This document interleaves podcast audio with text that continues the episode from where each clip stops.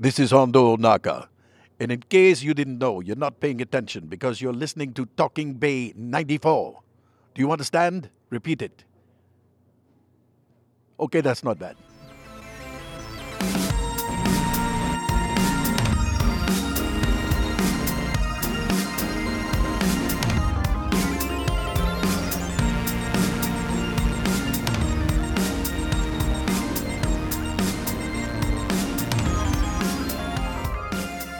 Welcome to a very special, very short, very impromptu May the 4th bonus episode of Talking Bay 94, the Star Wars podcast devoted to interviews with the cast, crew, and creators of a galaxy far, far away. I'm your host, Brandon Wainerdi, and today I'm talking to Jim Cummings, the voice of characters like Winnie the Pooh, Darkwing Duck, the Tasmanian Devil, and, of course, Hondo Ohnaka. This was off the cuff, very random, but so much fun, and this is Talking Bay 94, episode 104, Jim Cummings. I hope you enjoy it.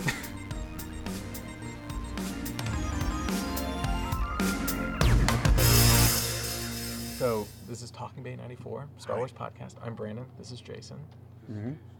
Star Wars podcast. I've heard of it. So, yeah, thank you. Yes. Um, there's a thousand of them, but we are one of them. But I interview the people that worked on Star Wars, is all I do. So, and you've worked on Star Wars.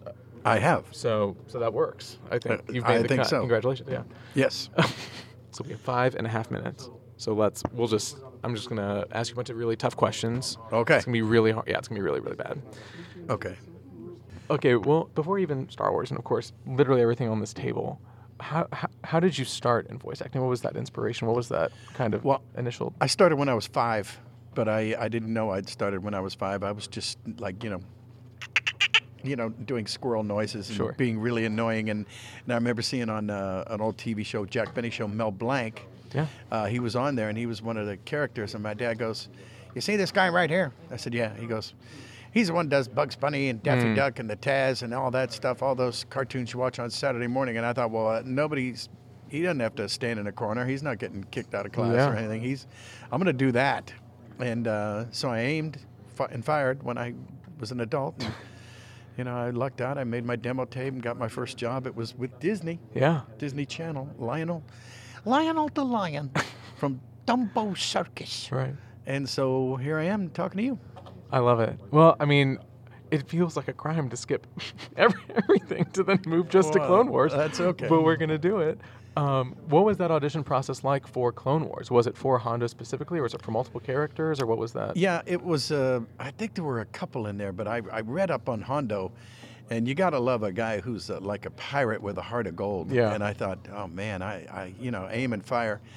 And so, uh, ah, gosh, I think th- that's got to be more than ten years ago now. Uh, and uh, you know, I, I, it was great. I mean, he was in a two, two or three story arc. Mhm. Uh, you know, in the back in the original series, and uh, he- he came on and he kind of, I don't know, swept in, and, and everybody was a, li- a bit captivated.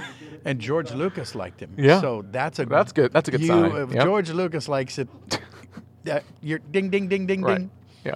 You know, next thing I know, he's getting written back in, and then the next season he was in a bunch more, and then I forget how many, and then he went on to Clone Wars 2 Right.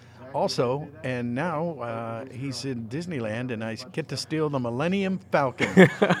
and I'll never forget when they were they were pitching me the idea, and they were telling me this, and I and and they had these big gigantic. It was like a movie because they put these big almost billboards around you walking around in a big giant room like this, and they go, and then he goes here, and again he goes there, and I said, well, this is this is a heck of a lot of work for something that you don't know if it's going to go. Yeah. And he goes, oh, what? Oh, it's half built already. I go, Oh. what? And he goes, oh yeah, it's under construction Yeah. in in Disney World and Disneyland. I go, oh well, we're gonna do this, you know. Yeah. and so, uh, and uh, the, to answer your next question, he's a mixture of uh, Oh, two very you- famous actors. okay. See, and uh, yeah, I I don't know. Now you can tell me if you they, these are both dead guys. Okay. Sorry, sorry. Very fantastic actors, household names. Okay. Everybody knows them Okay. and it's Charles Bronson and Yul Brynner Oh, okay. put together, both tough guys. Right. Very cool, tough guys. Yeah. And that's where Hondo gets his cool. Actually, he gets it from me.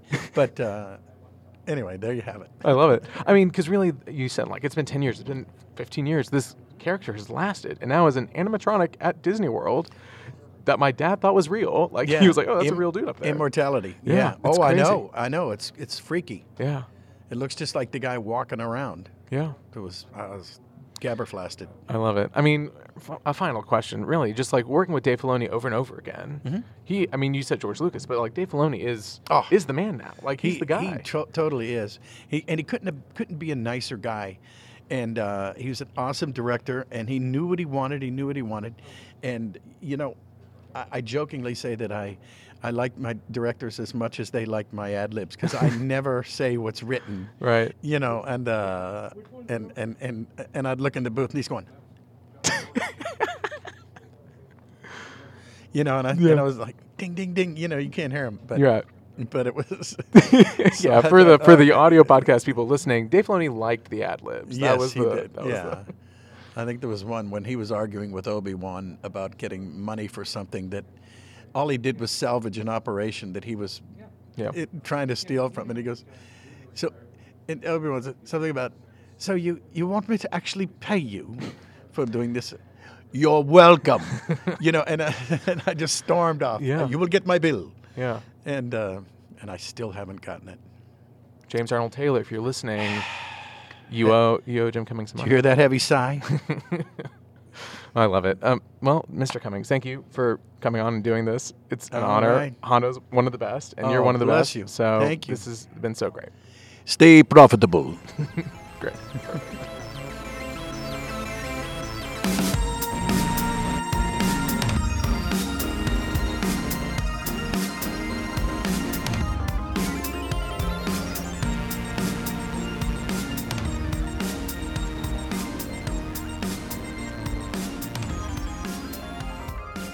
So as you can see, that was just uh, pretty fun and raw and interesting, and I hope you enjoyed it. And I hope you have a great May the 4th. And as is so often with our live episodes, thank you to Mr. Zach McGinnis from Galactic Productions for making this happen. Head to his website, galacticproductionsevent.com, for more autographs, convention appearances from people like Jim Cummings. We'll be back tomorrow with another episode, this time with Regal Robots' Tom Spina, who is such a blast. But until then, have a great Star Wars day. Thank you for your support, your friendship, and your patience over the past two months of not having episodes, and may the Force be with you.